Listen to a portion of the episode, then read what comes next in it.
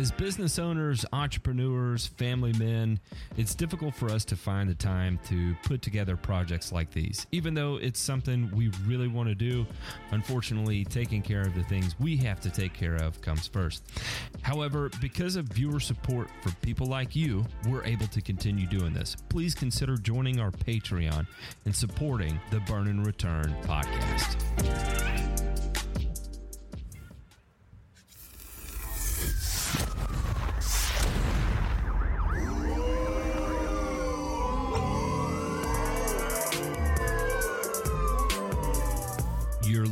to Burn and Return, a weekly one hour podcast covering news from the agricultural and turfgrass industries.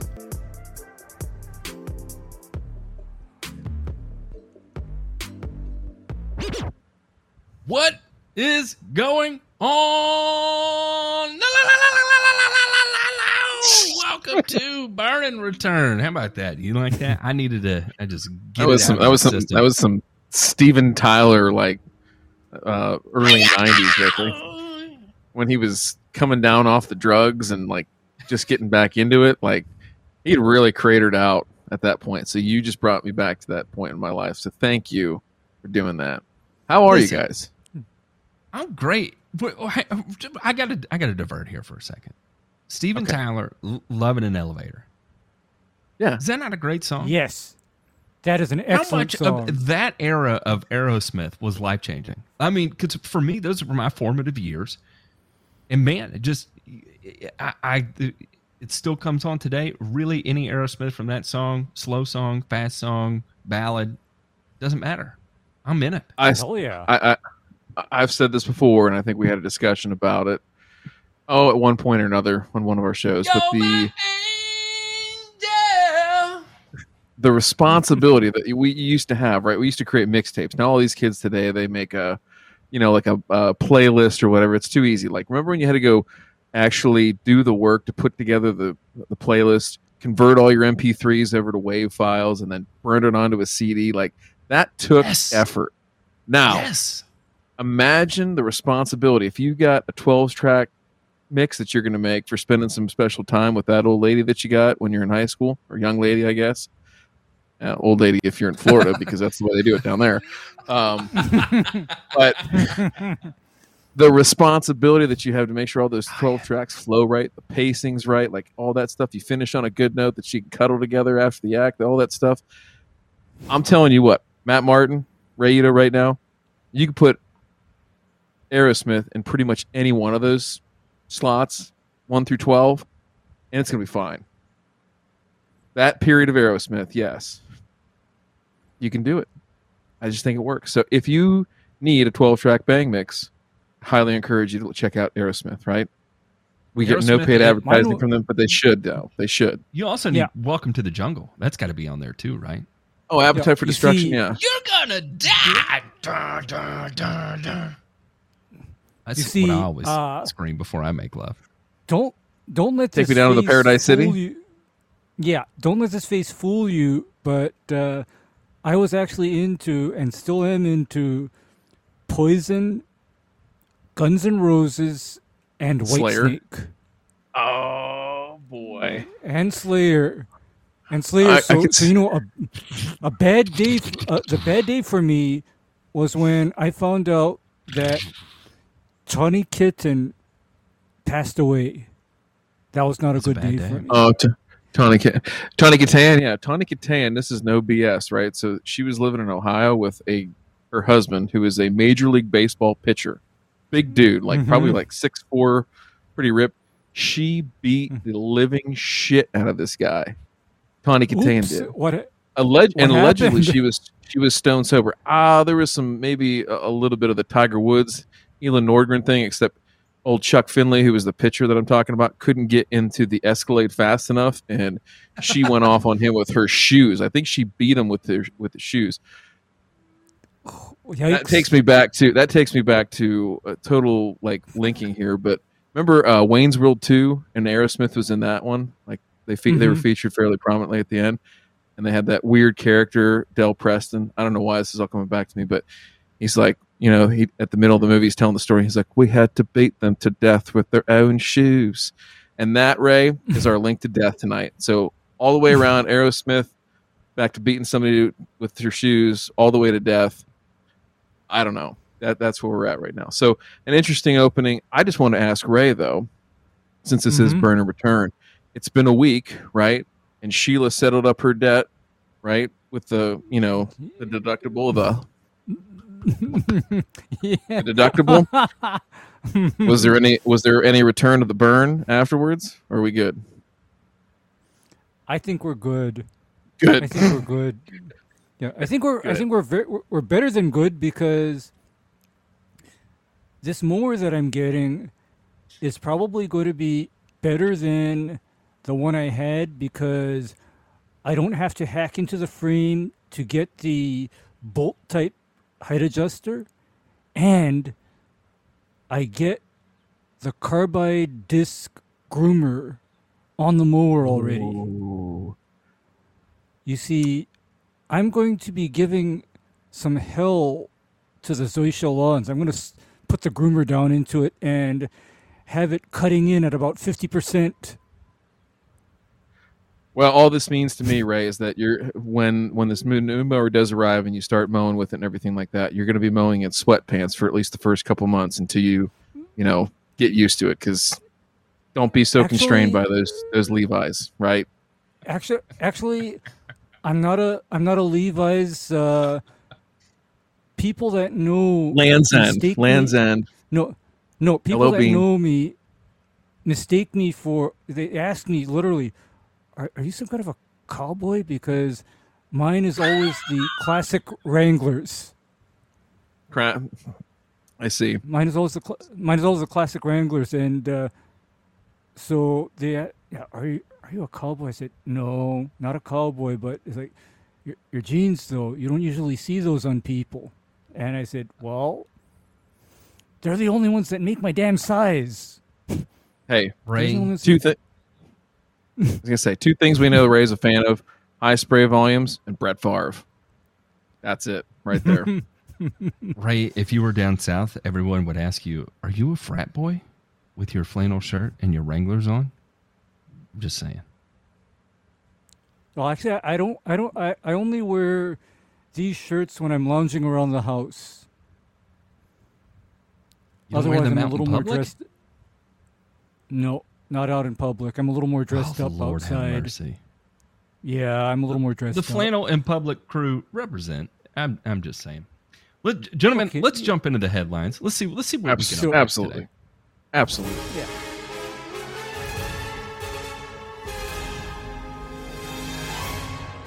Nothing to fear here. This is just the news. I kind of switched this up here, and I'm going to start with this one. A group groups sue EPA for allowing use of deadly pesticide for 15 more years. This is coming out of San Francisco, California. Shocker! Today, farm worker groups, environmentalists, and health organizations represented by Earth Justice sued the EPA for approving the continued use of the deadly pesticide dum dum dum paraquat, which has been linked to Parkinson's disease. Paraquat is currently banned in 32 countries, including member states of the European Union, where the chemical is actually manufactured and exported, and China. In July, EPA reapproved the pesticide's registration for another 15 years. Paraquat's one of the most widely used herbicides in the United States, used on crops like grapes, almonds, soybeans, cotton, and more. Its use has grown dramatically in recent years, doubling between 2012 and 2017, despite its serious health health risk. Paraquat is acutely toxic when ingested, and even one small dose can be fatal. The EPA determined that exposure to paraquat can damage the respiratory system, kidneys, and eyes, but EPA's final approval abandoned a proposed ban on most aerial applications of paraquat, leaving farm workers who work in the fields exposed to unreasonable risks. Gentlemen, I could go on here, and it talks about how. Uh, let's see here. Let me let me read one of those farm workers and this is this is a quote from the president of farm worker justice bruce, uh, bruce goldstein here farm workers designated as essential workers who are, are expected to continue working during the pandemic to ensure our nation's food security continue to experience unnecessarily dangerous working conditions including exposure to highly toxic pesticides Our food system should not subject farm workers and their children to exposure to pesticides such as paraquat. We are asking the court to do what the EPA should already have done ban paraquat. I'm going to go ahead and throw this out there. Are we seeing an increase use of paraquat because of tighter uh, uh, turnups on glyphosate? And also, how much of this is also a, a result of glyphosate resistance? Just kind of throw those out there. Uh, You take the resistance part, Ray, and I'll go with the other side. Go for it. okay. The reason why paraquat use has jumped in recent years is because there are a wide variety of weeds such as pigweed and mare's tail that are literally resistant to astronomical rates of glyphosate and Yep. paraquat and diquat are key resistance breakers because I myself I tend to use a lot of diquat because I encounter a lot of glyphosate resistant weeds in my, my line of work. So, you know, going back uh, 30 years, I still remember the tank mix that my grandfather used to use on field edges. That was uh, paraquat plus diuron. And that just uh, created bare ground. And the ground stayed bare for up to a year. Down to the mantle of the earth, right? Like hmm Yes. no, nothing growing It whatsoever. dirt. It was dirt. you know, uh, on the, I I guess the safety side, right? We know we know what paraquat is and how dangerous can be. You know, acutely toxic is a very simplistic way of saying that this is some very an very understatement. It's un- the, the an very very powerful stuff. Very, I'm going to look that up real quick while we're talking what the LD50 of paraquat is. But while we are talking here, this is good. I was just going to say, fun fact: it is one of the leading methods of suicide uh, in South America, I believe. Oh, Uh, you told you told yeah, this is a topic at one paraquat point. Ingestion, yeah, The heavy, heavy subject, but you know, just kind of a fact that's out there. That Or was maybe, a uh, maybe that's act- in uh, in Asia. Turfs Up Radio talk. Yeah, this is a Turfs No, Up Radio talk. Matt, this was this is actually a popular method of suicide in India, Asia, and the Pacific Islands as well. I, like, yeah, you know, I think Fiji maybe and one of the articles I read some was uh, maybe out of the Philippines or something. It was, uh, but And but the I Philippines. a- and the Philippines too. Yes. ah, man, but- no, And no what a- good. wha- and no, and what a gonna- gruesome way to die. I'm going to is so give you gruesome. a. It's Korea is is one of the is, is one of the leading countries in the world. I'm going to give you a, a terrible fact. Are you ready for this? They analyzed Sure. this, this is from uh yeah, 60 to 70% mortality, right? So how would you like to be in the 30 or 40% that ingest this and make it? Hmm. Yeah. Here's what happens to the people. 60 70% is not enough. That's not that's not okay, enough for me. Ryan, let me explain to Yeah. you what the 30% have to do. They get Mhm. lung transplants, they get liver transplants, and they get kidney transplants because all of those organs are totally destroyed. Oh, I bet. That's what no, that's what they have to look forward to. Because paraquat is just an odd substance in that it has an affinity towards those organs and once it gets into those organs, it just causes very targeted cellular destruction. Is this, does Oh. there need to be a bigger campaign to like educate people against paraquat, or is this just a, a matter of farmers being like, "Listen, I understand the risk, and I'm going to continue to use it," and the EPA is like, "Well, it's pretty, we're pretty transparent about how dangerous of a uh, and toxic of a chemical this is, but you know, we we put I this think- in, into the hands of the farmer to make the decision instead of us making the decision. Let them choose which direction they should shall travel." Actually, actually, actually I, I you know what I think it is? In the case of resistant weeds, there are literally no good viable alternatives for using paraquat because this is a common use scenario for paraquat. It is most commonly used as a pre-plant burn down. Like when a mm-hmm. field is a week before being planted into the crop and there's emerged weeds, 16 ounces of paraquat concentrate per acre, and 24 hours later, that field is ready for planting.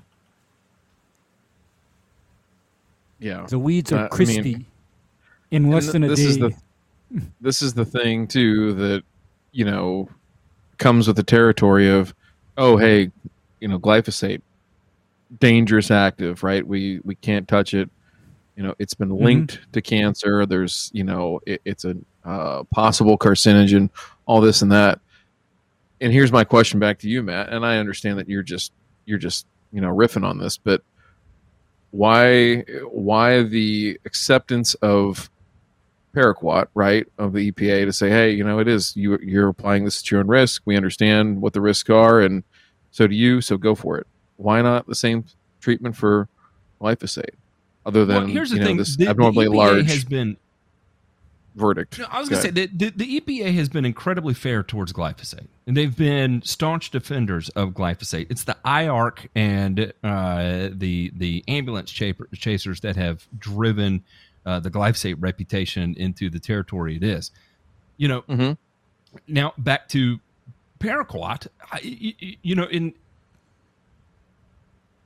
I think the EPA. I, I don't know. I can't speak for the EPA. I have no idea what goes on in those meetings. You know, this is so far outside of my my realm of what I know and what I understand. But I feel like the the EPA's role. Uh, from a government perspective, is just to, to be able to state hazards, concerns, conduct significant testing to show you uh, mammalian toxicity, avian toxicity, all these different parameters, right, to give us the applicator the the decision making tools we need uh, to to make competent decisions while we're out in the field, right? They provide us the data to do that. Ultimately, it's our responsibility to choose what is going to work for us most effectively, best, right? And and so, is it the EPA's uh, uh, uh, role to say yes, you can do this, no, you can't do that? Uh, if you're using it within the confines that they established, that being the label, right? They're the ones who sign Sure. off on the label, and so the label is the law. That's the law. Is that th- there is an appropriate use case scenario for it, but you have to use it within these parameters. Is it really their responsibility to go beyond that and then say, you know what, blah blah blah, we're getting rid of it? Uh, because even if you use it within these acceptable use rate tolerances, and it's uh, uh, relatively safe to use it within these tolerances, uh, we we don't trust you can take care of yourself or handle your shit or appro- apply appropriately. Therefore, uh, we're just going to ban it because we don't trust you. I don't know. You, you, know, I, I don't know. You you know me. I'm I'm a big you know keep the government out of my life kind of sort of guy, right? But um, I could see where one could make the argument that it's just too toxic, it's too dangerous. Don't do it. And um, and I just I really don't have the answer on this. I know that if I was a farmer and I needed to use paraquat, I'm going to use it. If I needed to, you know what I mean? Sure, sure. Because believe it or not, I think I told you folks before, in another time, I used to handle gallons of paraquat, and I'm still around. And no, I don't have Parkinson's disease. But that is because the understanding was if this got into you or on you, you might not live. Okay? Personally, I think it's I think it's all the biscuits soaking up the paraquat in your bloodstream, sir. That's where I'm at. but but what I'm saying about this all is we already know that this is a potentially no, it is a lethal poison that has no antidote, but it is probably a very good tool for what it's being used for because this is the basis, for example, of what's called no-till farming. hmm And That's a good What point. no-till far- yeah, what no-till farming is is rather than rototilling or plowing, you plant cover crops, right? For the winter, like they use ryegrass as a cover crop during the winter on farmland, and then in the spring, burn down with paraquat plus a pre-emergent, and then plant your corn or your soybeans into that residue, and you know you cannot do the same thing with glyphosate because for a grower, glyphosate is slow. And when you apply glyphosate as a burn down, you need to give yourself 7 to 14 days. And immediately after application, you're literally at the mercy of the weather because early on, I also remember this about paraquat. My grandfather told me something like, don't worry if it rains the night that the paraquat went down because the weeds are still going to die. You can't say the same about glyphosate. If it rains soon after you've applied your, your Roundup or your glyphosate, oops, your application just went down the drain. so it is just a vital tool for agriculture. And that's why I'm going to sidestep this and not, uh, you know, I'm not going to go too harsh one way or another because it can be incredibly dangerous, but it's such a vital tool at the same time, right? And like. I said, I think it, I think the decision lies with the applicator. Um, I don't think there's any applicator that that has uh, decided to make this a career that doesn't make those conscious decisions every week of, do I put on PPE? do I not put on PPE? Do I choose to go out with 2,4-D amine or do I choose to go out with MCPA amine? You know, you, you all these things start to go through your head as you learn more and more about the herbicides you apply. And I think that is the responsibility that that decision making is a responsibility of the applicator, not the government. But again, that's from my jaded point of view. And, you know, others may not have that same conclusion, and that's fine too. Yeah, the only thing I'll say, go. Oh, go ahead. Go ahead. Go ahead. No, you go. You go ahead. You go ahead. You go ahead. I want to hear. No, the last thing I was going to say is just that they, you know, they talk about putting workers in a bad position, right? Not necessarily as applicators, but the people that are handling, you know, these crops and whatnot that they're growing um, for harvest or whatever the case might be. And the fact of the matter is, this, this is endemic of uh, of all agricultural in general, right? Is that there's a lot of stuff right in the sausage making that people don't care, don't want to know about, right, and have pushed aside for decades. And it's gotten to your door, right? Because you can get bananas for, you know, two bucks for a bunch or whatever, you know, stupid low prices on on this stuff. You know, if we really want to push forward and make things safer, then there's gonna there's gonna be a very real toll, right? in terms of price. Just like we were talking about before the show about, you know, uh, telecom companies and them passing on, you know, cost up front to people. It's it, it would be interesting to see how that all plays out. And I'm not saying necessarily like straight up organic stuff, but uh, I, I think there's a middle ground there of reduced risk to everybody if it can be done. But is the market going to bear that price? And that we just don't know. So we'll find out. All right, Matthew. Onward. Update Onward. Interstate 70 East reopened in Belmont County after crash. Uh, in St. Clairsville, Interstate 70 is open again. Thank goodness. I was worried about it, but uh oh, a dump truck came to a stop as it attempted to enter the highway and was struck from behind by a pickup truck. Waddell said the pickup truck spilled 200 gallons of weed killer onto the roadway when the collision occurred. According to Waddell, the Cumberland Trail Fire District, Belmont County Emergency Management Agency, and Ohio Department of Transportation uh, responded along with patrol. He said the Ohio EPA was contacted as well. Cleanup of the weed killer was the main reason for the long delay, rerouted traffic through the city on US 40, Waddell said. He noted sand was used to soak up the potentially hazardous material and then swept Jeez. off the roadway. uh, yeah. Gentlemen, uh, this right, is right. hilarious. So, First off, Ryan, when we were talking about this before, you were talking about it. Is this concentrate or is this dilute? Uh, and this is Has clearly uh, this is diluted material because look at the cleanup method. Hey, we're just going to put a little sand on it and then sweep it from here to there. call it good. That's that's that's total. That's a total Ohio move right there. They learned that at the uh, Tennessee School of unfucking stuff. Um, so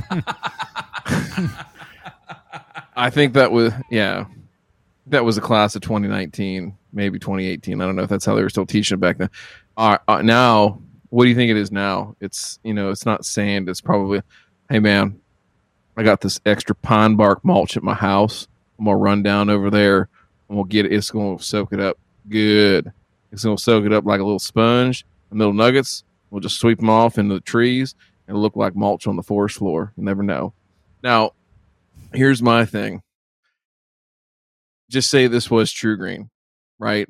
And the, and the poor guy, like you know, the, I know about where they're talking about, and there's some weird merges there and stuff like that. This is uh, two and a, two two and a half hours east of me, but still in Ohio. Last exit in Ohio before you get into West by God, Virginia, and uh, I'm just wondering. It said it reopened about 11:30, so let's just say this happened about nine. You know, like when this guy's supervisor from TruGreen, assuming it was, I'm not saying it was, I don't know, gets there, he probably ta said the tech, you know, hey, are you okay? All right. Good news is if you if you're okay, here's another truck. Still gonna need you to get you out there and get that thousand dollars done today. See you. See you later. you know that happened. Not like, hey, you can go home for the day, maybe relax your nerves. I'm sorry this happened to you. Not like we're gonna need that production goal like now. You're already two hours behind. So You, oh wait, real quick, you forgot the part. You got to go take a drug test first, then get back out there. Uh, that's for insurance purposes. Ray, what I can't I can't remember. Is it FIFRA that regulates that if you have a spill over a certain amount of gallons, you have to report it, whether it's concentrate or diluted material? Um, I, I, don't think it's- remember. I, I feel like I remember this from something in uh, my pesticide applicator exam, but I I'm I could be let's see here. maybe wrong in that. Let's. But Yes. it's, Well, it's, it's it's it's something like that. I want to say it's like if it's five gallons or less, you know, you don't need to report it. If it's over five gallons, you need to report it. Or if you can't Okay. contain it up to a certain amount of gallons gallonage, you need to report it. I don't recall specifically Uh-huh. what it is. there is something in FIFRA, but I'm looking for. Go ahead, Ray.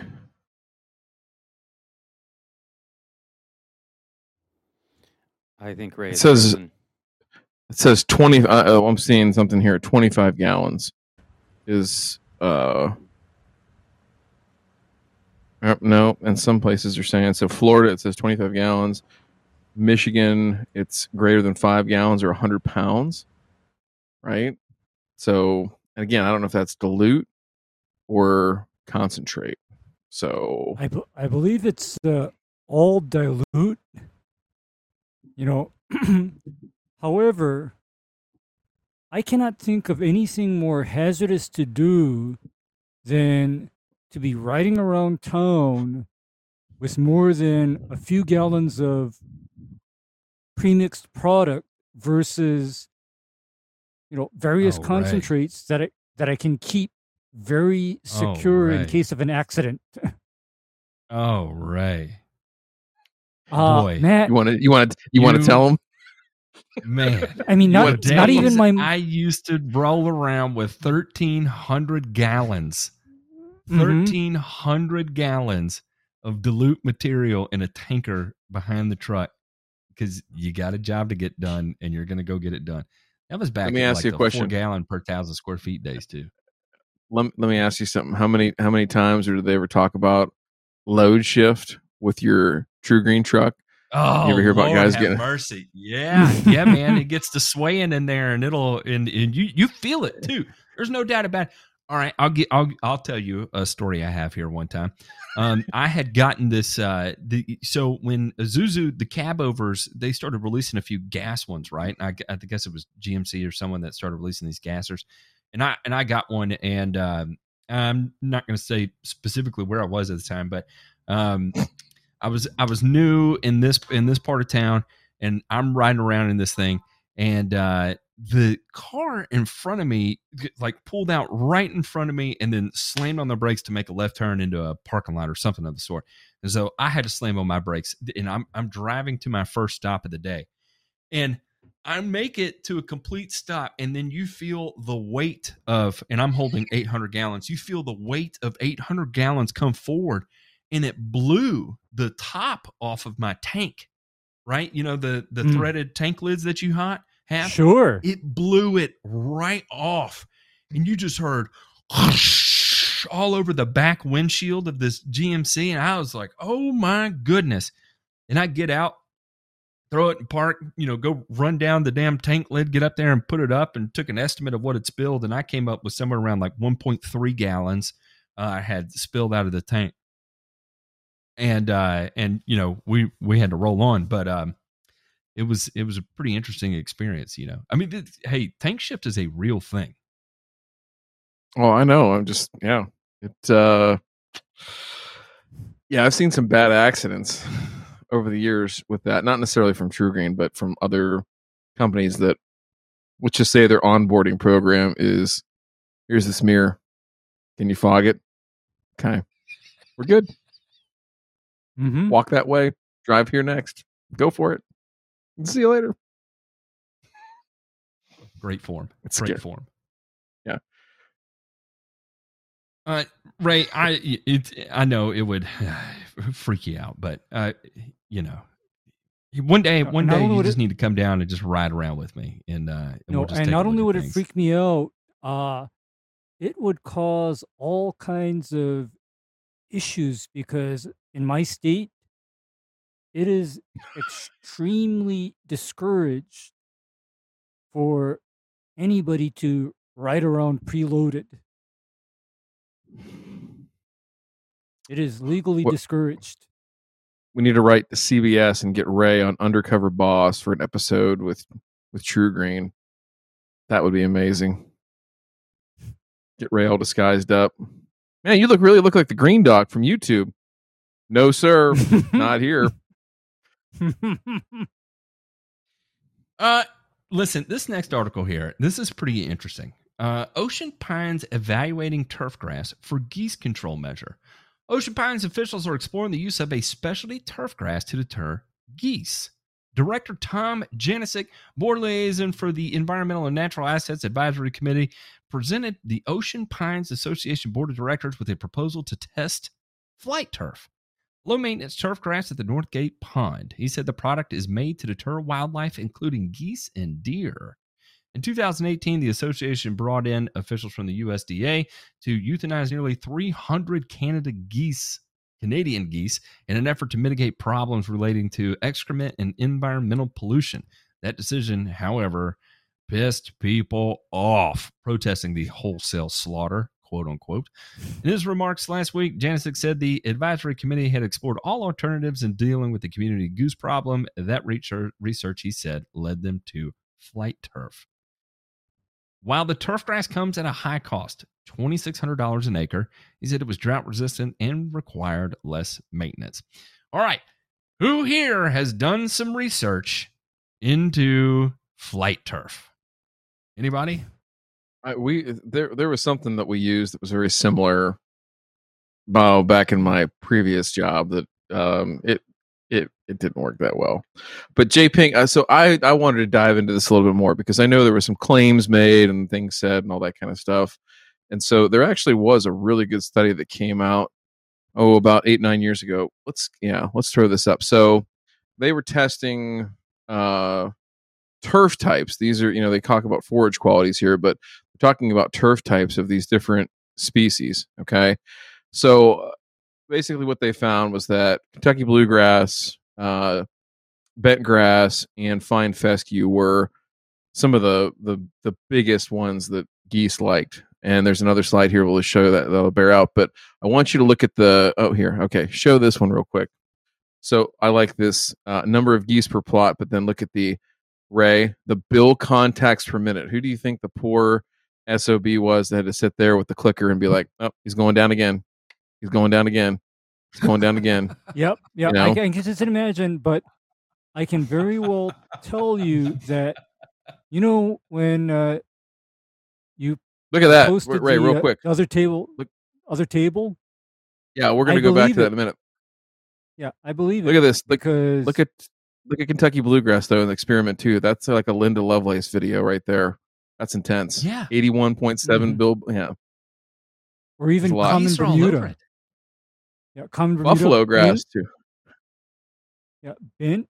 Uh, yeah, they were all all over it, and but yeah, yeah. I mean, the next uh, in terms go back of to- uh, not not being attractive, centipede, Matt. No, seriously, Stop it, centipede was Ray. one, one was one of the ones. It was one of their ones that they said you should look into. Back up to the previous slide there, J Pink, if you would please. Now look at the crude protein in our in our winners here. That that is what is uh is Pretty wild, these huh? folks in, huh? Yeah, Yeah, they're so going fine- the crude fine. protein. yeah. Yeah. So yeah, be, go ahead, Ray. Yeah, because uh, what I know about Zoysia is that it is undesirable as livestock forage. Because of the low protein content and it just has a texture that in addition to destroying mowers i guess it's not not very palatable to livestock either. Because i'm looking at the protein and also the you know the, the balance between the moisture and the protein content and so it's just a lot of water but it's a- but it's fairly low protein and also it's a matter of texture and taste as well Oh, I'm sure. Ray, tell me about how much time you've spent tasting Zoysia grass. I'm just curious. Well, none. But I'm just like watching what the horses and the cows and the goats, you know, actually Uh, gravitate towards. You know, Yeah, I, yeah, d- I don't do it. I, I mean, I, I let the, the four legged ones uh, pick their preferred. And uh, I know for a fact that with landowners, you know what their nightmare scenario is? Is if Emerald Zoysia contaminates their pasture land. Ah. Mm. It sucks for them. Uh, I would Real like quick. to go ahead. Go ahead. No, just roll roll down to this other thing. I want to show this to Matt. The this the where you at here? That same slide, right with the crude protein there, J Pink. Slide down to the bottom. Scroll over to the right. Look at the uh, silicon content in our desirable versus undesirable. So our Mhm. undesirable high, high, high in silicon. Yeah. So there you go. There's it there's a, there's a draws some ire of uh, potentially some some management strategies to help uh, decrease the favorability of these of these um, these geese. Well, and that's assuming that silica alone is the uh, is a driving determinant factor between you know keeping wildlife on or off your grass, right? Still, if you're rocking at uh, what you know, what is it, thirty percent crude protein in or twenty, you know, twenty to thirty percent crude protein, they still regardless of silica content, may be all friggin' over it. You know what I mean? But yeah. if you do look at you know, zoysia, you know your tall fescue, uh, buffalo grass. That's a that's an interesting one. Buffalo grass, right? But it, it- that Mhm. know, buffalo grass doesn't necessarily make a good playing surface, though. Would it? No, I didn't No. think so. not at all. Does So, anybody hey, know so the- what kind of ahead. turf type flight turf is? So there's a look at Lime Turf, L L Y M E. They also have a sister company that this is meant to deter, um, like deer and stuff like that. And they mention Mhm. in there that it's a it's a combination of like hard, creeping red, and chewing fescue. I think, which doesn't really bear out because the data says the fine fescue is not necessarily the uh, the ribeye ray, but it's a nice sirloin. You know, Mhm. it eats. It eats. It eats. It eats. Ray, have you ever turned just- down a sirloin? It's amazing. Oh man. Uh actually I have. I have. Wow. I mean From Western I, Sizzler. I, I'm, I, yeah, I, I'm I'm a steak snob. I'm a definite steak, steak snob because You know, I I'm not a fan. Take it of, back. Take it back. Yeah, I'm not a pet fan of sirloin, T-bone, or porterhouse. I mean, you will make me a happy man if it's a rib or a New York strip. All right. All right. Okay. Keep that keep that in my back pocket. Keep that in my back pocket. So um yeah, this this was something that was interesting because I like I said, I've seen these products marketed, right? But this is the first one where I was like, you know what, I gotta know more. And sure enough, the good people I'm not sure where. Let me look, look up and see where this study is. I'll throw a link up so people can read it if they so choose. But I'm, like I said, I just thought it was interesting that somebody dove this deep into it. It's a USDA funded study. Uh, they're talking about using it at airports and all kinds of stuff. Um, Yeah. uh, looks like a, uh, AT ATS is a distributor of it. Uh, I see they have a press release in Landscape Management magazine. Um, you know, so they're I mean they're uh, they're trying. Yeah. I, like I said, we it was at my previous employer. We tried it at a place that had per capita like some of the most high geese populations anywhere in the state, and yeah, let's. It didn't work that well. Well, I think- I think- I think- as it, as it Yeah. progresses. yeah i'm not i'm not saying it's not going to work i'm just i'd be curious to learn more and how even within those species right like if they can get cultivar specific i think that would be another interesting one too so Yeah, I wonder On we if go. that's actually what they're doing. And I, I'm sorry, I'm beating a dead horse here, but are they just going out and selectively choosing genetics that fall within their parameters and throwing it into a bag and calling it like a specialty bred product?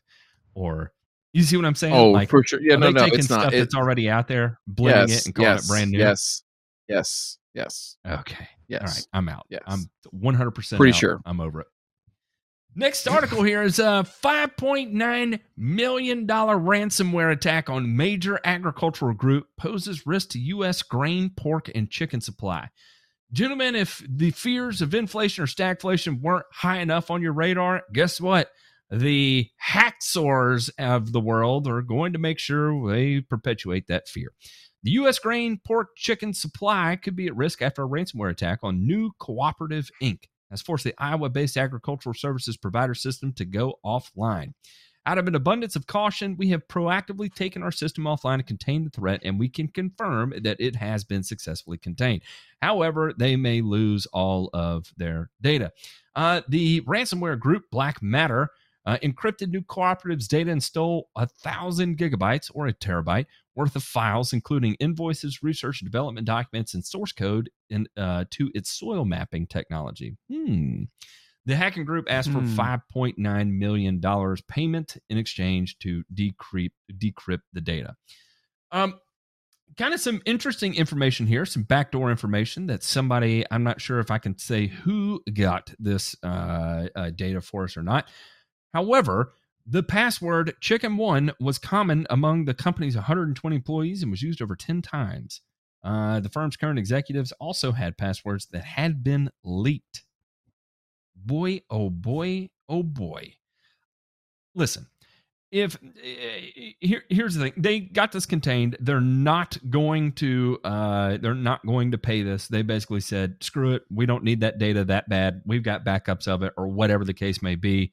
Um, so no worries. You know, we're just not going to pay it. We'll reroute it. At least from everything that I read further into this. Um, here's the thing, gentlemen.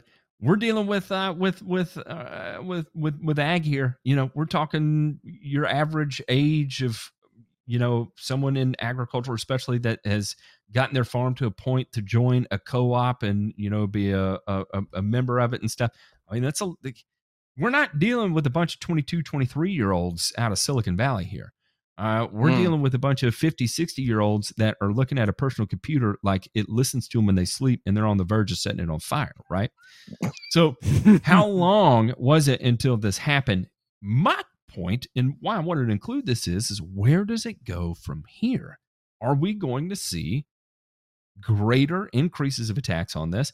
How much data is really uh, being threatened by this, right? How much actual interruption of food supply chain can take place with this? Is it is this just a hype train, or is this some some real deal here? Should this spur all the agricultural companies to take cybersecurity uh, more uh, uh, uh, uh more seriously, and you know start reaching out to people like um, JPink. Uh, no, I think the big thing here is that, and this is not overstating it. I don't think is that you know issues like this, how you know frequently they occur, and more so how frequently they're publicized, because clearly they probably occur way more frequently than they are publicized.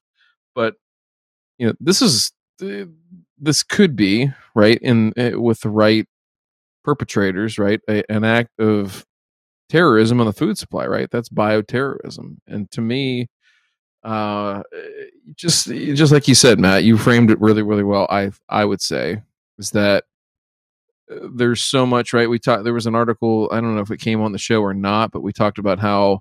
Um, I'll see if I can dig that one up. I don't think we did talk about that on the show, but how there was a backdoor into all of uh, Deere's uh, machine control systems, right, for ag, and somebody, Oh, yeah. you know, so like this is this is the kind of stuff that you, you don't think, hey, it's not a big deal, right? You know, just because somebody doesn't harvest their field, you don't get to have your, you know, Tostitos with the, uh, you know, the shitty store brand salsa or whatever. Like, no, it's much bigger than that, and it's it's going to continue to be bigger than that. So, I don't know, maybe that for the uh, cybersecurity industry, right? There's a huge uh, untapped niche market of, like what you said, old white dudes that don't know how to, uh, well, do much with a computer other than, you know, feed the geese. Okay. Uh, I am an expert in cybersecurity. So I would highly recommend, I would highly recommend all farmers across America reach out to Carbon Black. That's all I'm going to say. Reach out to Carbon Black, get your get your stuff squared away. Be a driving force and elite force in the industry. Don't be behind the times. Uh, Ray, do you have anything add? Is there, is there something just burning a hole in you right now that you gotta you gotta say about this? I know you. I know. I know you ran Windows, whatever it was, because of security reasons. 3.1, if I recall 3.1. correctly. Yeah. the original Minesweeper. yeah, the the original uh, original Windows, and I do more than keep software secure. It's also certain uh, you know certain practices. It's like uh, hygiene, for example. Uh, wash your hands after you pee, or do number two. Uh, stay away from coughing people. Uh, it, it's just like with a PC. Uh, you have to be really careful about you know what's going on on your PC or your computer and I'm always monitoring for suspicious activity uh I basically burn all my cookies and uh trackers and uh and data stored offline it's it's like all gone I mean basically come and get me Well, you, you know, Ray, you bring up a good point. Cybersecurity should be accepted into someone's life a lot like wiping their rear end. And let me tell you, in that same vein, I think this is a perfect segue into this week's sponsors, and that is our patrons. Our patrons. Gentlemen, these guys, the patrons of the Burn and Return podcast, are very good at wiping their ass and keeping their hands clean afterwards. They know how to wash their hands. They know not to cough on people's faces. They know cybersecurity. And you know what else they do? If they ran into you at an airport bar, they'd buy you a beer. Thank you, patrons. You are the gentlemen and ladies that make the world go round in our little world here. If you are interested in a private ad-free RSS feed, exclusive merch, that's right. We give away free merch to. Uh, uh, if you, if you look here, look at the look at the the exclusive tiers here, right? Yeah, after three months, you get you get stickers. Uh, but if you're if you're like a super supporter, look at that. You get you get t-shirts at three months, six months, nine months. 12. There's going to be custom stuff that we put together, right? And uh, and we do that for you because y'all support us, right? Look, hey, Demay, how do you like that clicky keyboard? Oh, it's it's extra clicky.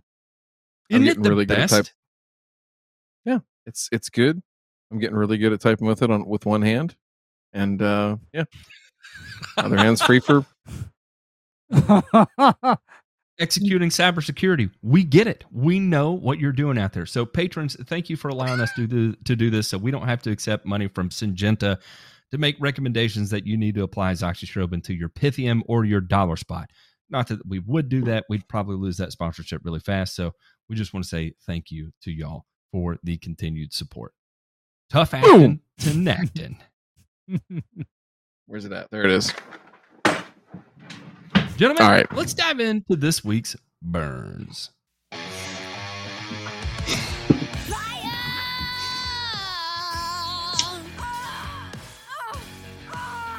Sheila. Wreck my. She, yeah, she was she will forever be in a show. Yeah. Struggling. Maybe not like she struggling. swallowed- That was Sounds like she swallowed an amplifier and something else.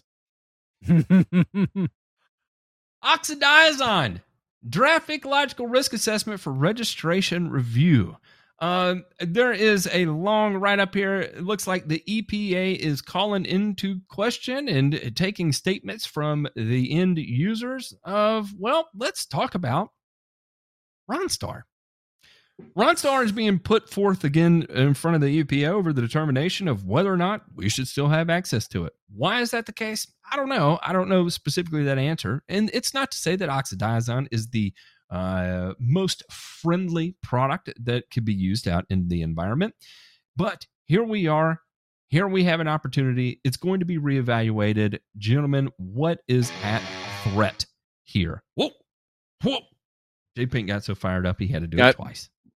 No, I was going to say Joe Perry's just you know in our feed tonight. He hears it. That's that's him. Actually, Joe Perry from Aerosmith plays the guitar track on the intro to Burn. He did. I, Right. I paid him for that personally. Yes, that's good. Uh, Sheila was your groupie. She was the she was the uh yeah. That was that was uh, Hey, fantastic. She was special in '88. I'm telling you. The the 90s Oh, took uh, a hard turn on her, but in '88 she was she was there. She had one hell of a hair hairdo. It was a perm. It was gorgeous.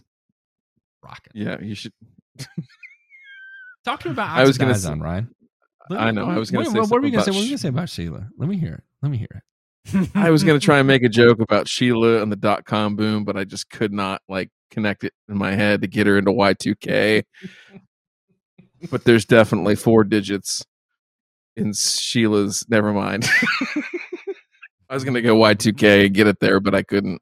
I couldn't do it. Sheila Sheila was invested in Netscape, and uh, it just it didn't work out too well for her. her and Shawn Fanning probably had a thing for sure. So, all right, back to Ronstar. So, Ray, first, why don't you give the folks at home a little background on what Ronstar is? They probably are more attuned to prodiamine, dithiopyr, right? Mhm. Maybe pendimethalin. So, where what is Ronstar, and maybe educate the folks at home that are listening on just what in the hell this is that we're talking about first. Okay, what Ronstar is, or oxadiazon is, is it is a pre-emergent with an extremely different mode of action. What it does is it does not affect cell division at the at the root tips like how your typical prodiamine, dithiopyr, or pendimethalin does. Instead, what Ronstar or oxadiazon does is it affects weeds as they emerge from the soil by immediately destroying chloroplasts and leaf tissue as the weed emerges from the soil.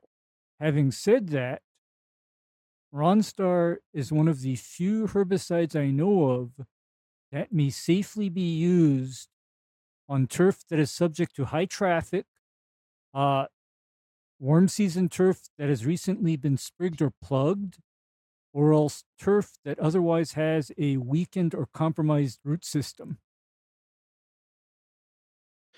So, So, that in- sounds like a pretty special tool. Am I right? Mm-hmm. It is. Yes, it is. It is.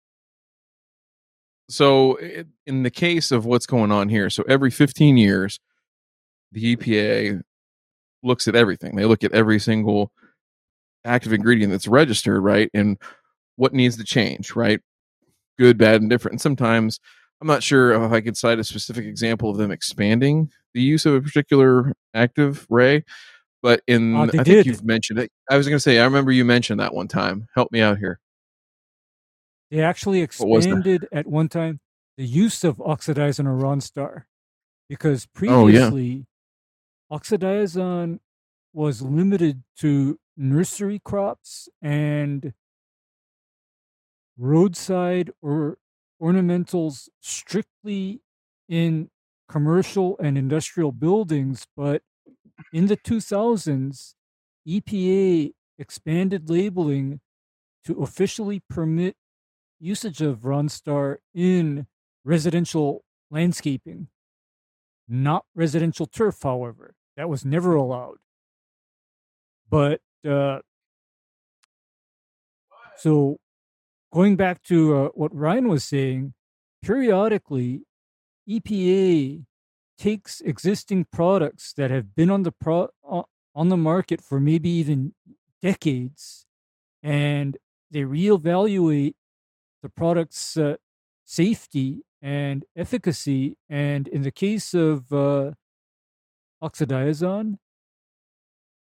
it seems they've decided that uh, risks outweigh benefits unless the product is then limited to a very narrow spectrum of usages, specifically usages that preclude or prevent contact with treated turf or treated plants. So, with Ronstar being the type of tool it is, and now uh, up for review, and I believe they allow for comments from the public and users and all that fun stuff, right?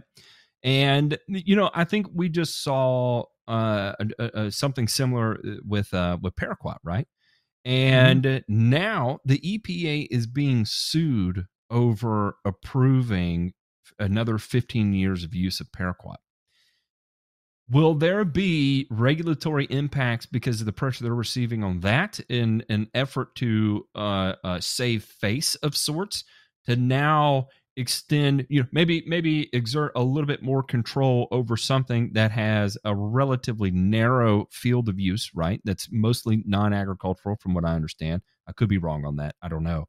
Um It's non-agricultural, strictly non It is Are- non-agricultural. so is this where they're going to step up and be like, uh, well, you know what, we we we didn't get rid of Paraquat, but you know we can go ahead and get rid of Ronstar because it's not affecting agricultural communities. It only it only hits the uh, the the professional turf sector, and uh, it's a trade, right? It's an even trade. Like, hey, you didn't get Paraquat, but you got Ronstar. Cool your jets, kind of sort of thing. Okay, I actually don't see it as that, Matt. You know what I see this as? I see this as an overall targeting of existing chemistries where there is no real smoking gun. In the case of even oxadiazon or Ronstar, I don't think there ever was. Because here in Hawaii, at least, every single landscape person, every single nursery grower knows what the hell Ronstar is, and they use a lot of it. They use a lot of it. Yeah, I mean it's it's incredibly effective, and I know, uh, and this is something that you know Ryan can talk about too. Is that from a sports field application? Uh, uh, Mhm. it- you know, you especially when it comes to establishment, and you don't have to worry about root pruning. I mean, what an awesome tool in the toolbox. And You, you, do, I, I- guess let, let me let me rephrase it. Do you think that we are in a position where we may lose Ronstar? ah, that is uh, to me a foregone conclusion, and here's why. Really? Okay, here's why. Uh forgive me for you know bringing politics onto the show, but I'm frequently haunted by this statement that says elections have consequences. Because the other week on Burn and Return, we were talking about chlorpyrifos uh, going away from agriculture in America, even though chlorpyrifos was used under very stringent restrictions. Chlorpyrifos was actually made a federal RUP net. Yeah. Did you know that? Yeah. Okay. But what I see, or you know, my finger up in the wind, what what that's detecting is we are going to see so many products yanked off the market in the next three years. Well, We're going to see a lot of stuff go away. No, we're going to see it this- go away. You uh, know, why, what makes this an easy target is that it has such a narrow field of use, right? This is this does not have the same economic impact that um, uh, you know glyphosate does, for example, right? We pull glyphosate right now, people are going to start starving to death. I mean, there's just no doubt about it. They pull oxadiazon, who who starts starving? Well, it's the guys who do sports fields. It's the guys who use it in landscape beds, right? Those those are the Mhm. ones that are impacted. And so when they start, you know, you know juggling uh the the cards there it's like well you know do we affect people's food supply chain or uh do we do this other service that we foresee as a as a luxury? Do we we see sports as a luxury therefore if we get rid of it uh, in this particular scenario and we're having to deal with uh this is the part that drives me crazy though.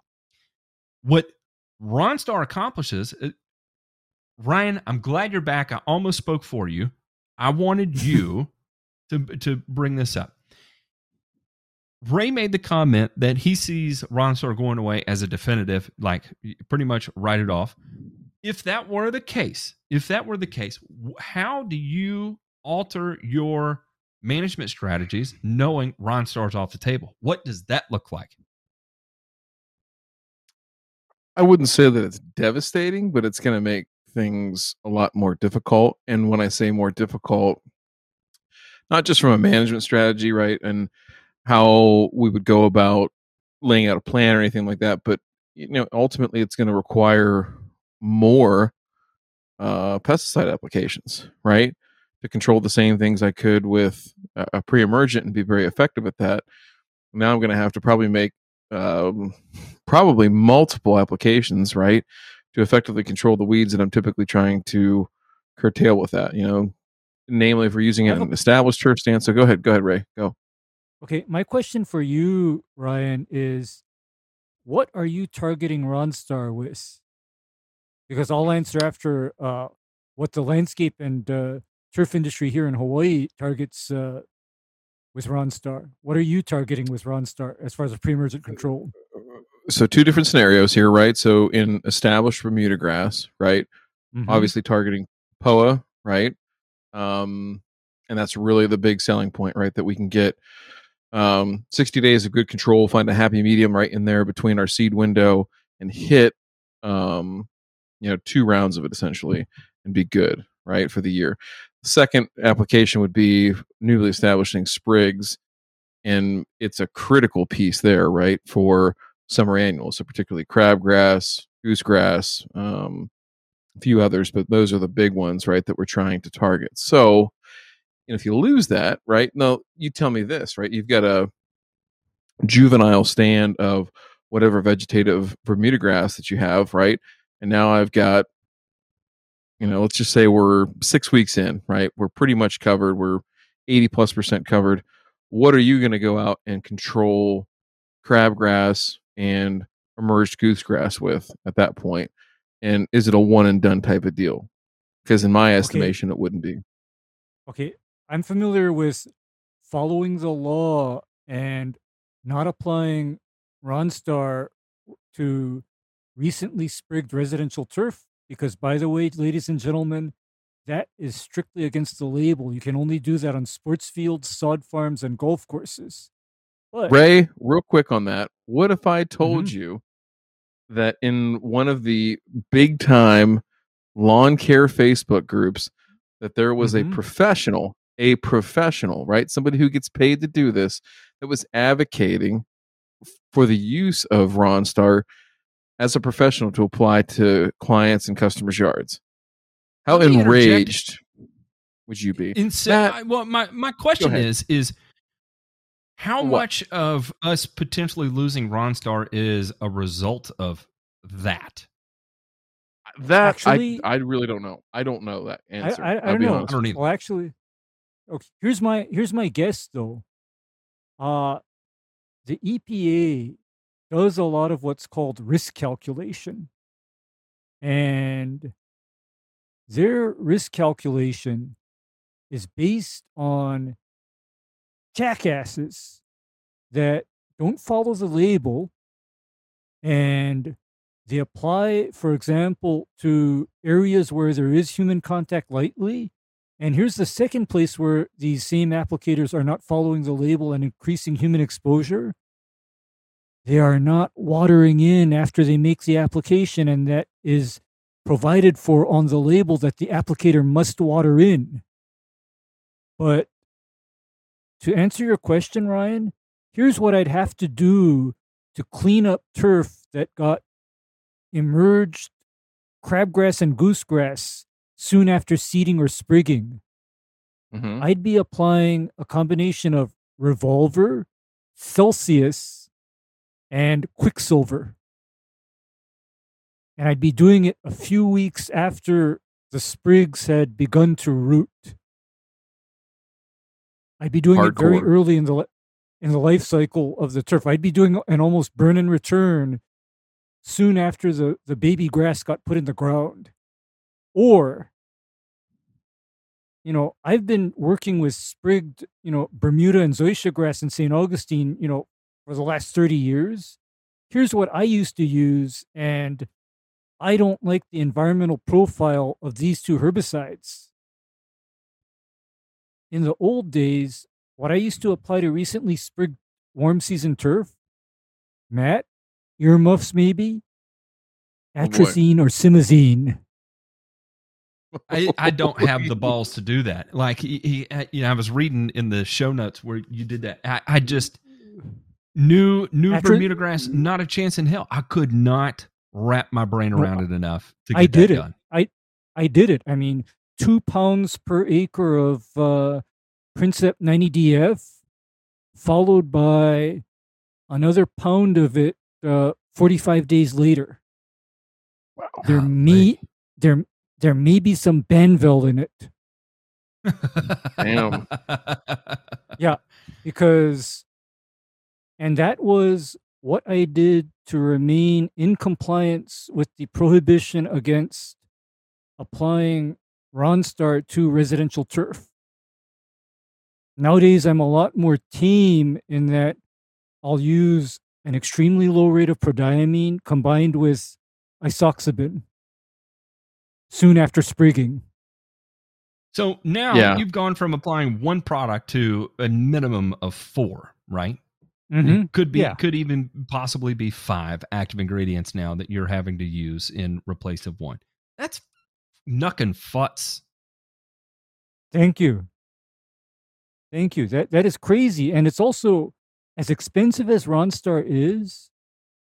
It gets even more expensive when you got to do a two product pre emergent, and then you have to make a three product post emergent application. And oh, by the way, you know that Quicksilver, certain uh, Celsius, maybe even certainty in there, and Revolver tank mix, Ryan. Mm-hmm. I never call that a one and done. I count on doing it twice. I count I count on dropping that down twice. 30 days apart. So I'm doing like a shit ton of spraying. And how is this good, Matt? I don't know, And I'm Ryan. to What, what what can we do? Can we do anything? Is it is it like Yeah, as- there's- there's- is- There's a co- What- there's a comment thing, and and J Pink, if you can throw up that link that you found, there is a way to comment to the EPA, right? And those Mhm. comments will be open through October fourth, right? So what is that? Uh, not this coming Monday, but the following Monday. and really what what needs to happen right is you know just a lot of that same thing of what we just said. If you wrote in a comment that just says listen uh, this makes sense for you know um, sports turf users in particular to be able to have access to this product for the reason being that you know this is one product on the ground versus up to five products on the ground for you know multiple applications. And in that sense right if we're going to have higher exposure rates in terms of you know the the actual exposure of athletes to this turf. This isn't like passively used turf in most cases.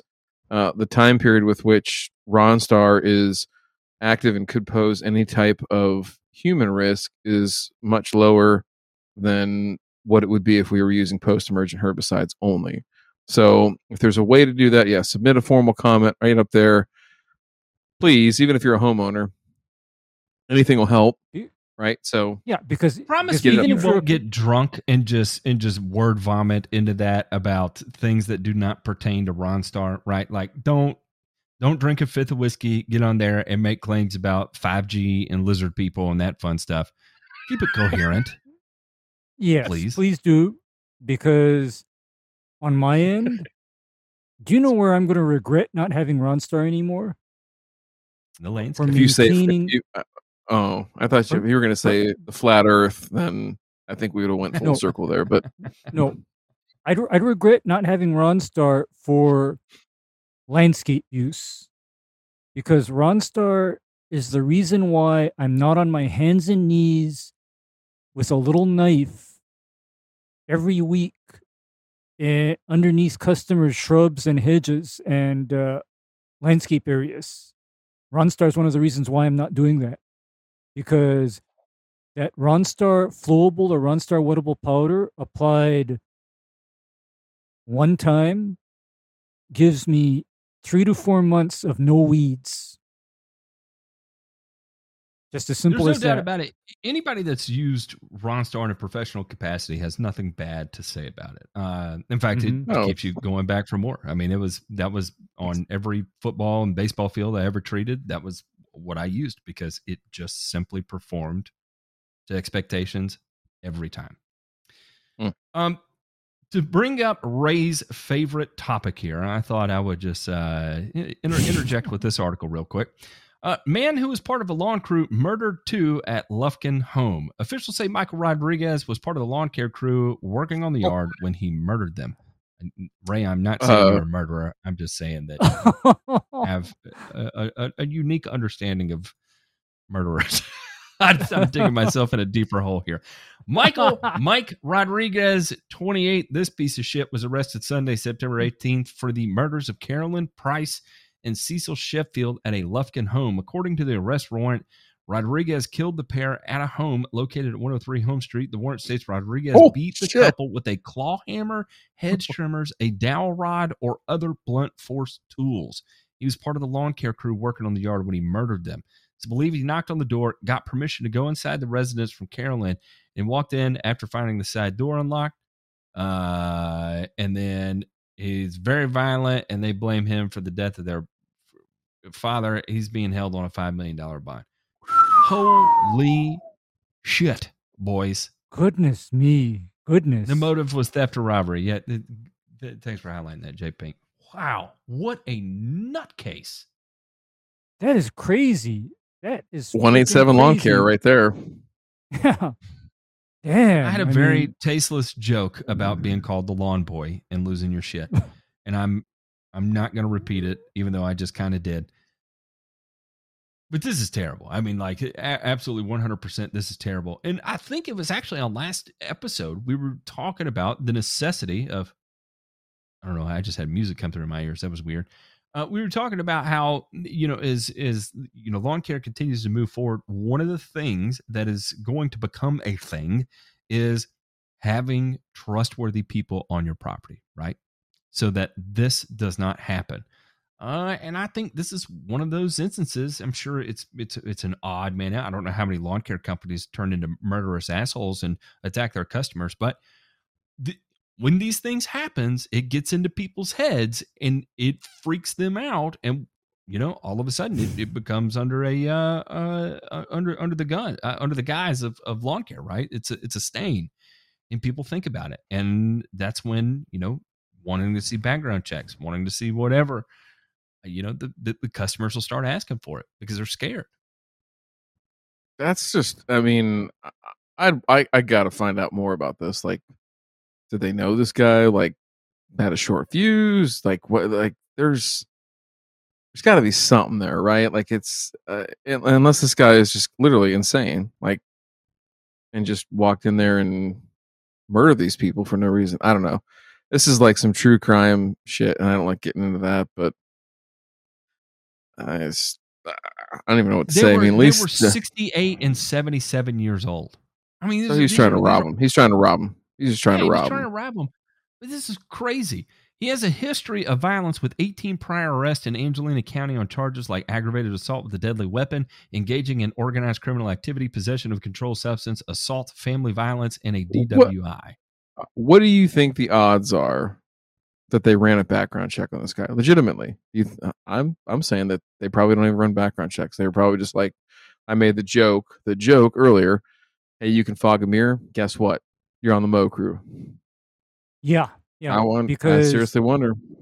because here's you know my experience with this is that as a you know from what i've seen over the years is that a lot of service companies at least here in my state they ask and follow up on things like uh, criminal records and even traffic abstracts okay hmm in other words, uh, if you rear-ended somebody and uh, killed their mower uh, the other month, you might not get hired.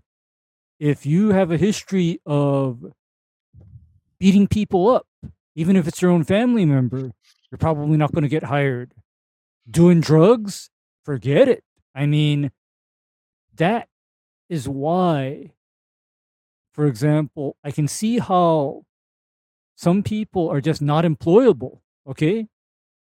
And they do a lot more than does the mirror fog when you hold it in front of your mouth they do a lot more than that. I mean they literally check up on people When you said eat people, my mind, as weird as it is, went immediately to Silence of the Lawns.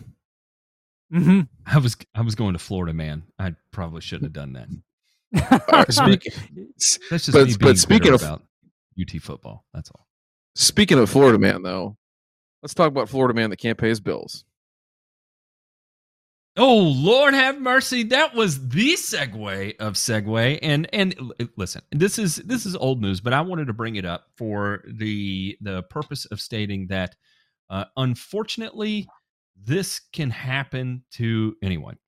Uh, Anuvia Plant Nutrients, which converts human waste and food industry byproducts into fertilizer, will default on about $50 million of municipal bonds issued in 2018 as part of a debt restructuring, the company said in a securities filing. Anuvia does not have enough cash to make January 1 interest payments on the debt. Anuvia hasn't operated the Zellwood, Florida, Florida facility since July 1. And you can read the security filings here, and it's pretty interesting. It goes into more detail. Apparently, their effort to scale production by taking their base material they manufacture and blending it was part of a joint venture project with a famous fertilizer company, especially out of Florida, also known as Mosaic. Um, so they had raised a significant amount of money through uh, municipal bonds, and unfortunately, it just didn't pan out. Uh, subsequent to December 31st, 2019, the parents made additional advances to the company in the aggregate amount of approximately 5.66 million. And in addition to that, approximately 20 million, and another one in addition to that of approximately 20 million. And it was not operated for six months. So, um, you know, the whole reason I bring this up is just to to point out that no matter what good idea gets put out there, uh, bad things can happen. And you know, so I had someone tell me one time that said the fertilizer industry is a full contact sport. Case in point, there we go. Uh, no one is uh, is is safe from the CTE of fertilizer. No safe space. There's no safe space. It's no good, man. No good. It's a it's a dog eat dog world out there.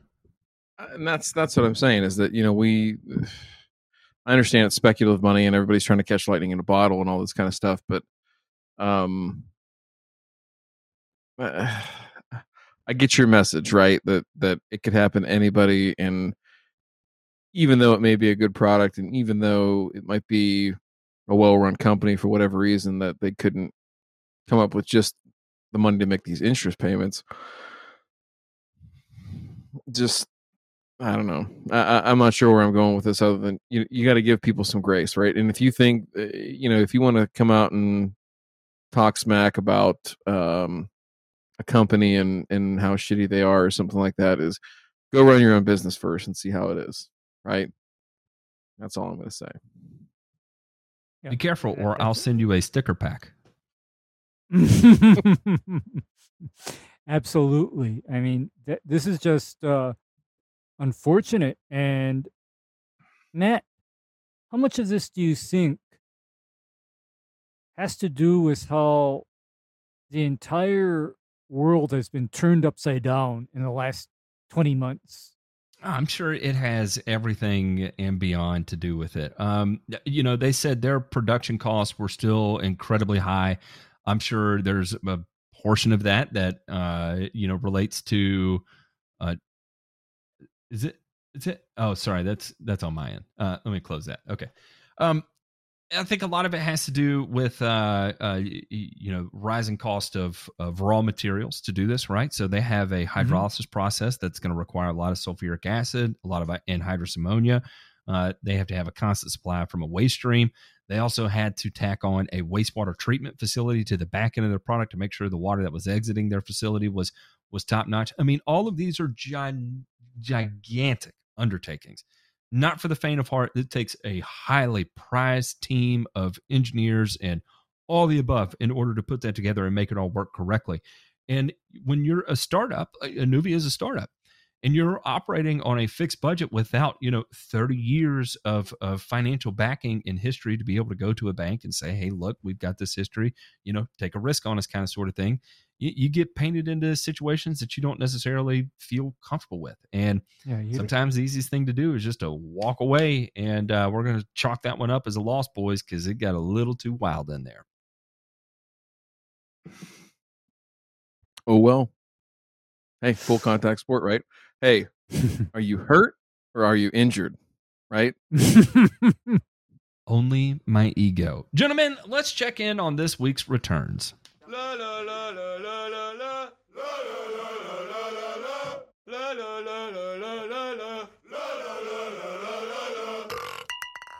back. boys leave it to the canadians because they are up to no good again well maine is a part of canadian right mainers are racing customized lawnmowers at breweries for fun All the familiar sights and sounds of the drag race are there. The thrum of the engine, the eager hoots from the sideline crowd, whirling tires kicking up dust as they rip towards the finish line. However, these riders aren't whizzing by on souped up sports cars. They're on ride on top lawnmowers. Everything from standard stock mowers putting along, putting along to expertly modified machines tearing down the track at 40 miles an hour. It's a way for the Thunder Valley Mowing Racing Club out of Lincolnville to satisfy its need for speed, and it has become something of a local phenomenon in doing so. Mainers are no strangers to racing weird and wonderful homemade crafts, uh, crafts like uh, lobster boats to carved pumpkin canoes. However, mowers are their new thing. It's cheap, it's fun entertainment. You don't have to have a lot of money invested. Guys that have a lawn care business can mow on Friday, unload Saturday, and motherfucking compete. Here we are. we have entered 2021 with an absolute splash, and we are racing lawnmowers in the United States of America. I don't know. What do you- I think it's great. I think it's great. Hey, th- this is taking me back to uh, one of the first episodes of uh, Home Improvement with Tim Allen, with special guest Bob Vila. They have the Binford model mower. Yeah, yeah, with the uh, extra engine, where uh, Patricia Rich- Richardson is uh, yelling at him, Tim, shut that thing off. Another fun fact from here they have between 300 and 400 spectators at these events. That's a lot of mm-hmm. people. Matt Martin, let me ask you a question. How many intoxicating substances would you need to have in your bloodstream to have a good time with this? Oh, just one. Yeah. All I need is What would one. that be? I, I, I, it would be it would be a whiskey. I'd have a whiskey, and I would be all over it. And, and I'll tell you, I'm not the racing kind of guy. I've had enough car accidents that I don't I don't like to go fast, but I do enjoy watching other people go real fast. I would be in the stands with my shirt off in the Canadian weather of Maine, um, cheering these guys on with everything I got. Look, they even have the racetrack tied off with empty kegs. Do you see that? Yeah, I saw that. Mm-hmm. They may not be I empty, see that. guys. Those may be full. Those could be full of cold beer, and you just take your own tap. I don't know what kind of beer drinking goes on in Maine, but I know what kind of beer drinking goes on in Canada. Those guys may carry taps in their back pocket and just walk up to the keg, fill their beer, go sit in the stands. Look, they got smokers out there and everything. This is Oh, my kind General. Lee, I'm not gonna look at this, I'm into look at this. General Lee. Yeah. That Yeah, he's I got see a wheelie bar, guy. He's got a wheelie bar. Yeah, you saw that, Matt? Oh, they, they all got Look weird. at oh, this. right there. You know what? That engine right there, Visual. That might be the, what is that? Cummins makes a four cylinder engine. I saw the black smoke. So, Cruising and like boozing. That guy has a sticker right on the side with flames. And look how quick it is. My goodness. That thing's got some I- torque. I like Telly Coleman's thing here. Like we need to make this competitive and put like eight inch high grass out in front of them, right? I think I said that before when we were talking about the one up in Canada. Like I want to see these Mhm. dudes mow through some stuff. Look at that, that man. Serious Yep. stuff. This serious is no stuff. joke. He's putting Have it in gear. Look at this. He Oh. put an Allison transmission. Actually, wait, wait, pause it, pause it, pause it, pause it. Look at this. It's either have at it, right? Or you could read it as have a tit.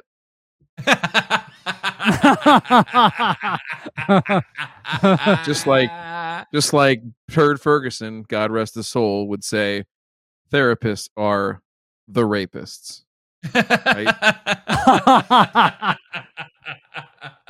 Swords I are not I'll swords, that- they are S words. I, I think Everybody I think needs I'd more read it Norm as Abrams and Norm Macdonald. Yeah. Macdonald. No, Norm Bob Abrams is- Everybody needs. You got you got No, you got Bob needs Dylan in your mind, and then you start Norm Yeah, Abrams. sorry about that. Nom. Yeah. You got a biscuit and a Ah. gina.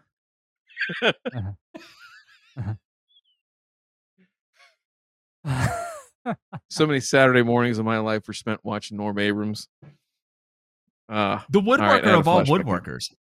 Yeah, from Nantucket, the the Nantucket hero, the pirate of Nantucket, whatever you want to call I'm gonna I tell don't you, know. This is a just true stud. story. This is a true story. Um, my younger brother and I know my younger brother was a huge Nam fan and he would watch this stuff religiously, right? Um I'm pretty certain between the ages of like 13 and 18 we broke every piece of furniture in our house at one point or another dicking around doing something or other and my brother was able to fix every single thing without my parents ever knowing, right? No way. hmm Oh yeah, yeah. Worst one, worst one. We had the the really nice uh, wooden chairs in the dining room with like the little spindles, like the dowel rods that went up behind them and all that. yeah. Uh oh. Tackled. uh, I we were playing full contact football in the house, which you shouldn't do, by the way. If any kids are watching, it's not not advised. Cracked two of them in half, expertly. Puts one back together, or puts them both back together. Gets them all nudged up in there. This is a norm trick that he saw at one point or another. Takes uh, this clear scotch tape, wraps it around, old English, and a little bit of uh, urethane on top. Nobody ever knew. No way. Swear to God. Swear to God. Cracked a cracked a No. recliner in half. In half, guys. I think we were like wrestling or something like that, and he tried to do a full suplex and missed and hit the recliner, cracked it in half. Two hours later, the entire inside of it was rebuilt. the the recliner fe- uh, feature still functioned. Everything. Parents never knew that. So you know we're getting ready to move out, and and my dad's like, "Hey, you think we should keep that chair?" Or like, "No, just get rid of it, dude. Just put it out the curb and let someone take care of that." That's Nom, right? Nom, educational TV at its finest, right there. PBS, man. We'll get PBS into Saturday the- morning, right? Yeah, Easy as you're Saturday damn morning. right. Yeah. Uh, this last one here Clemson research aims to help South Carolina farmers meet demand for more nutritious legumes. I kind of picking off the top here. Organic farming sometimes has a bad reputation for producing legumes with lower nutritional quality, but some Clemson University researchers believe field peas and lentils can be grown organically and still have improved nutrient quality. The researchers uh, Dil Thavarajah, uh, Stephen Kresovich, and Lucas Boatwright. it's going to make you laugh to me. Uh, they have received a four-year, $1.2 million grant from the United States Department of Agriculture, National Institute of Food and Agriculture. My goodness, what a what what the departments we have are out of control. It's too much to establish organic breeding pipeline for field pea and lentil cultivars with higher protein quality, digestibility, color, texture, flavor that are suitable for organic production. Their goal is to develop cultivars suitable for the southern climate, especially South Carolina and North Carolina organic production systems. So there's a couple reasons why I wanted to uh, uh, put this in here as a, return, even though I still feel like there's a little bit of a burn in here, right? That for the most part, the nutritive quality of these organically grown uh, uh, vegetable proteins sucks when they're grown organically. However, uh, South Carolina here is working to develop and, and, and breed some cultivars that are showing good performance when grown under uh, or, organic constraints.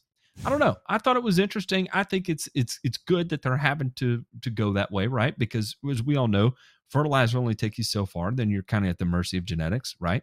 And uh, and somebody's somebody's looking at that. How do you how do you propagate the genetics in such a way to perform upon the growing conditions that you give it? It's Actually, you know it- this is uh, Matt. Or I'm sorry. I'm sorry. I'm, I'm just going to say real quick. My my only comment on this is just this is probably what needs to happen, right? And we need to f- identify how big the delta, right, the gap is between what is quote unquote sustainable, right, for what these folks want to do, which is fine and, and well meaning, and I I get it, but compared to where we're at right now, because we don't know, right? We don't know how achievable this is, at least from my point of view. So let's see what happens. Ray, what do you got? I'm going to take it from, I guess, the uh, chemistry point of view and not in what you guys are, are thinking. In that, do you know what the issue is with legumes as far as No. human nutrition goes? Legumes Uh, are full of what they call anti-nutrients. And what an anti-nutrient is is an anti-nutrient is something where if you ingest an anti-nutrient, no matter how many other vitamins, minerals, etc. you're consuming, that anti-nutrient will literally cause you to become malnourished. And so part of the effort towards you know making crops more nutritious is you've got to breed out or get rid of the anti-nutrients because by the way most of our vegetables for example all started as extremely bitter greens and crops that were full of anti-nutrients but with selective breeding etc a lot of those characteristics and traits got selected against. And so now we have uh, more succulent and uh, tasty and hopefully less toxic uh, you know produce where with legumes that kind of effort i don't hear of or see of uh, that happening because for example soybean they have yet to successfully get rid of the phytoestrogens contained in soybean. Yeah, and there's there's other ones too, right? Uh, I think one of the most popular is spinach, and the oxalates in spinach, right, can be a problem. uh, legumes, spe- spe- specifically protease inhibitors, tannin T, uh, avidin in in raw eggs. Right, I've I've heard of Mhm. all of those as you know being causing issues. I've never heard the term an- anti nutrients before, but I like the the phrase of that, and I totally get it. Um, so it it makes sense, and you know, I I think I go back to the genetic standpoint, right? That it's it's all about improved genetics, and you know what they ran into here is organic, and I'll, I'll quote from uh, uh, Thavarajah, I think is actually how to pronounce his last name. Uh, organic plant based proteins are popular because they're a clean source of protein without added chemicals, but organically grown pulse crops, which in this instance, pulse crops are going to be these uh, higher protein uh, plants, uh, have lower protein content levels and are more expensive.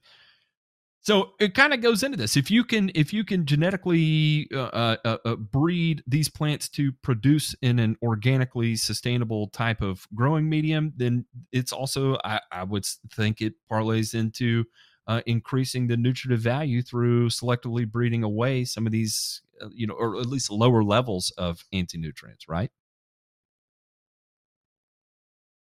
I, I would We'll see, so, right? Because I Who knows? so. I, I, I see. I hope I hope We'll so. see because uh, you know that phrase, that word pulses.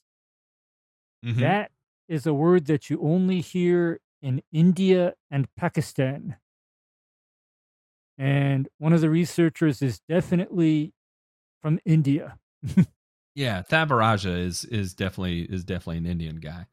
Um, and I think that's you know uh, uh, lentils in India is a India is a huge consumer of lentils, right? That's uh, kind of a staple Yes. backbone of their cuisine, right? So makes sense. I'm glad somebody's looking at it, especially if it is it can be a a safe, cheap, al- you know alternative protein source because um, I think it's important to diversify uh, protein sources. But again, as long as you're not you know bringing about a bunch of uh, you know no, I'm I'm not even going to go there again. I had a I had a I had a high estrogen comment that was gonna sneak in there, and I just it was going sideways. It was too much. We were gonna get banned. Okay. Outstanding. Ownhealth.com forward slash the grass factor. Get your estrogen wronged right out of your body. Uh, closing remarks, gentlemen. Do y'all have anything? There's one thing I do want to bring up is the uh, this week's Thirsty Thursday. We have an extra special guest, another Tennessee man, a man of all men, a motherfucker, uh, uh, a damn helicopter pilot who Black Hawk your ass in the middle of the night, pick you up, sneak you out, and Pretty sure you flew an Apache, but whatever. It's all the same, right? Oh, that's right. He was an Apache pilot. Telly Coleman. Telly Coleman is on, and I am so excited. Finally, we've got another Tennessee guy on here, and oh, man, stoked. Jay Pink's gonna have to have probably four fingers on the dump button at all times. Thursday night. There's no doubt about it. No doubt about it. Pretty much. I'm looking much. forward to it though. Tally Coleman will be a fantastic guest. He does some mm, interesting stuff for a homeowner, even in Tennessee. You know, Oh yeah. even, Oh, yeah. even in Tennessee. So In- right. interesting is uh, a way to put it. No. interesting is a way to put it. Gentlemen, it was fantabulous. Sheila, I hope your beak gets deep. That's all I got. All right, let's go head over to the Discord and we're going to pick out who wins the title of today's episode. See ya. All right. See ya. Ah!